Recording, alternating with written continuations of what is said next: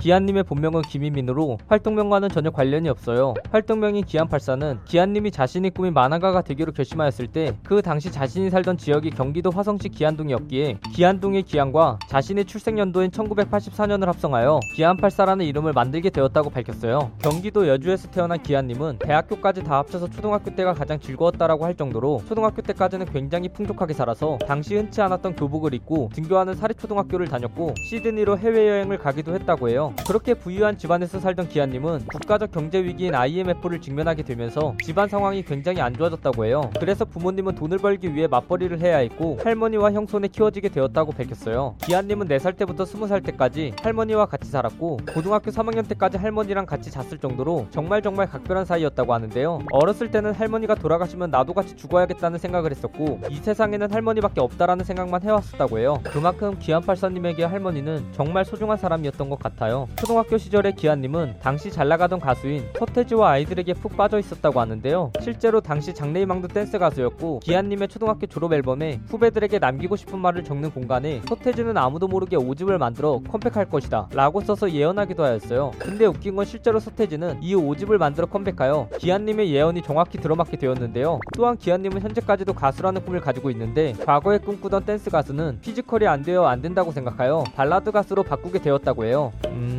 도전은 좋은 거죠.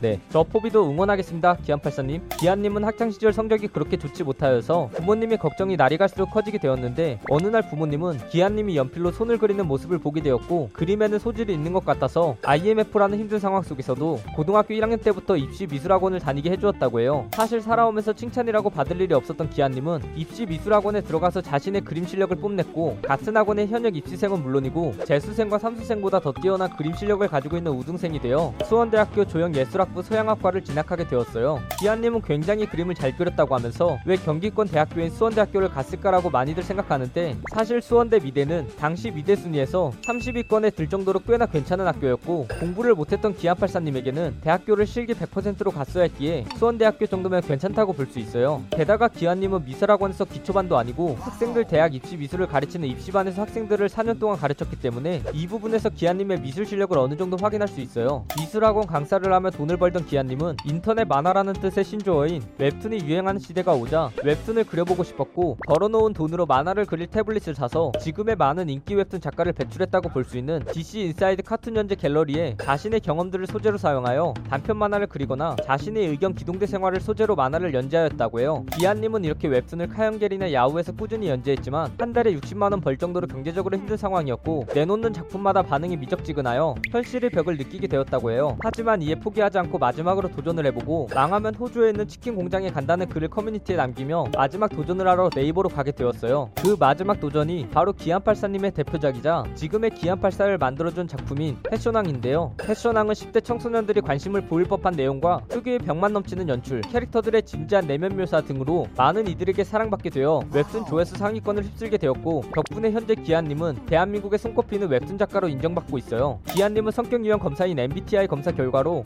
INTP, 즉 논리적인 사색가 유형이 나오게 되었는데요. 이 유형은 평범함을 거부하며 독창성과 창의력이 뛰어난 유형으로 전 세계 인구에서는 9.6%를 차지하는 꽤나 흔한 유형이지만 한국에서는 4%밖에 없는 흔치 않은 유형이라고 해요. 또한 이 유형을 가지고 있는 유명인으로는 BTS 진님, 스트리머 주다사님, 유튜버 스토리님 등이 있어요. 과거 대학교를 다니던 기안님은 학식을 같이 먹으러 가자고 하는 친구가 한 명도 없었을 정도로 친구가 없었고 혼자 밥 먹는 것이 편했으나 왕따를 당하지 않기 위해서 친구들이랑 같이 다니는 것이 재미없어도 억지로 웃음을 지었고 친구들이 말에 리액션을 크게 하며 친구들과 같이 밥을 먹었다고 해요. 패션왕이 기안84님의 웹툰계 인지도를 크게 끌어올려 주었다면 관찰 예능인 나 혼자 산다는 웹툰을 모르는 일반적인 대중들에게 기안84라는 이름을 널리 알리게 해준 고마운 프로그램이라고 할 수 있는데요. 이 프로그램에 대해 기안84님은 살면서 공황장애도 걸리고 사회적 진호를 잃는 것이 부족해서 혼자 겉돌게 될 때 사람들이랑 장기적으로 어울리게 해준 숨쉬는 구멍 같은 존재이다 라고 감사함을 표했어요. 기안님은 매번 방송에서 자신은 현재 외롭고 언제라도 연애 연애하고 싶다는 의지를 밝혔고 자신이 이상형에 대해서 착하고 귀엽고 시골 사람과 같은 순수함을 가지고 있으면서 사치라는 것을 모르는 검소한 어리고 예쁜 여자라고 설명하였어요. 또한 추가적으로 나이가 들면 시골에서 같이 농사를 지으며 살고 싶다고 덧붙이기도 하였어요. 대학교 졸업 전시회 구경을 간 날 기한님은 인사동에서 단돈 2만원의 지갑을 구매해서 해당 지갑을 약 20년간 사용했다고 밝혔는데요. 현재는 이 지갑을 분실하여 다른 지갑을 사용하고 있지만 분실하기 전 이 지갑은 화재 현장에 있었던 지갑이라고 칭해질 정도로 색과 무늬도 없고 낡아서 해줄 대로 해진 상태였다고 해요. 이에 대해 많은 사람들이 기한님에게 지갑을 왜 안 바꾸냐고 물어보자 할머니가 돈 들어오는 지갑은 바꾸지 말라고 해서 오래 쓰고 있다라고 답했어요. 기한님은 약 1년 전에 인생팔사라는 유튜브 채널을 개설하여 돈이라는 노래를 부르는 영상을 업로드하는 것으로 유튜브 활동 시작을 알렸으나 당시 첫 영상 포함 두 개의 영상만 올리고 활동을 하지 않다가 만화 연재를 끝내고 남들이 다 하는 유튜브 활동을 한번 도전해보고 싶다고 밝히며 최근에 일주일 1, 2회 업로드를 목표로 해서 본격적으로 유튜브 활동을 시작하였어요. 여담으로 기아님은 유튜브 활동을 조금 해보고 가성비가 안 나온다고 하면 과감하게 접을 예정이라고 밝혔어요. 이 영상 내용은 모두 인터넷에 기반한 자료들을 정리하여 만든 것이라 사실과 조금은 다른 내용이 있을 수 있어 그 점 양해 부탁드리겠습니다. 잘못된 내용이나 TMI 내용이 대하여 추가하실 내용이 있다면 댓글을 달아주시면 감사하겠습니다. 영상이 재밌었다면 구독과 좋아요 꾹 눌러주시고 오늘도 포비 하나로 되시길 바라겠습니다.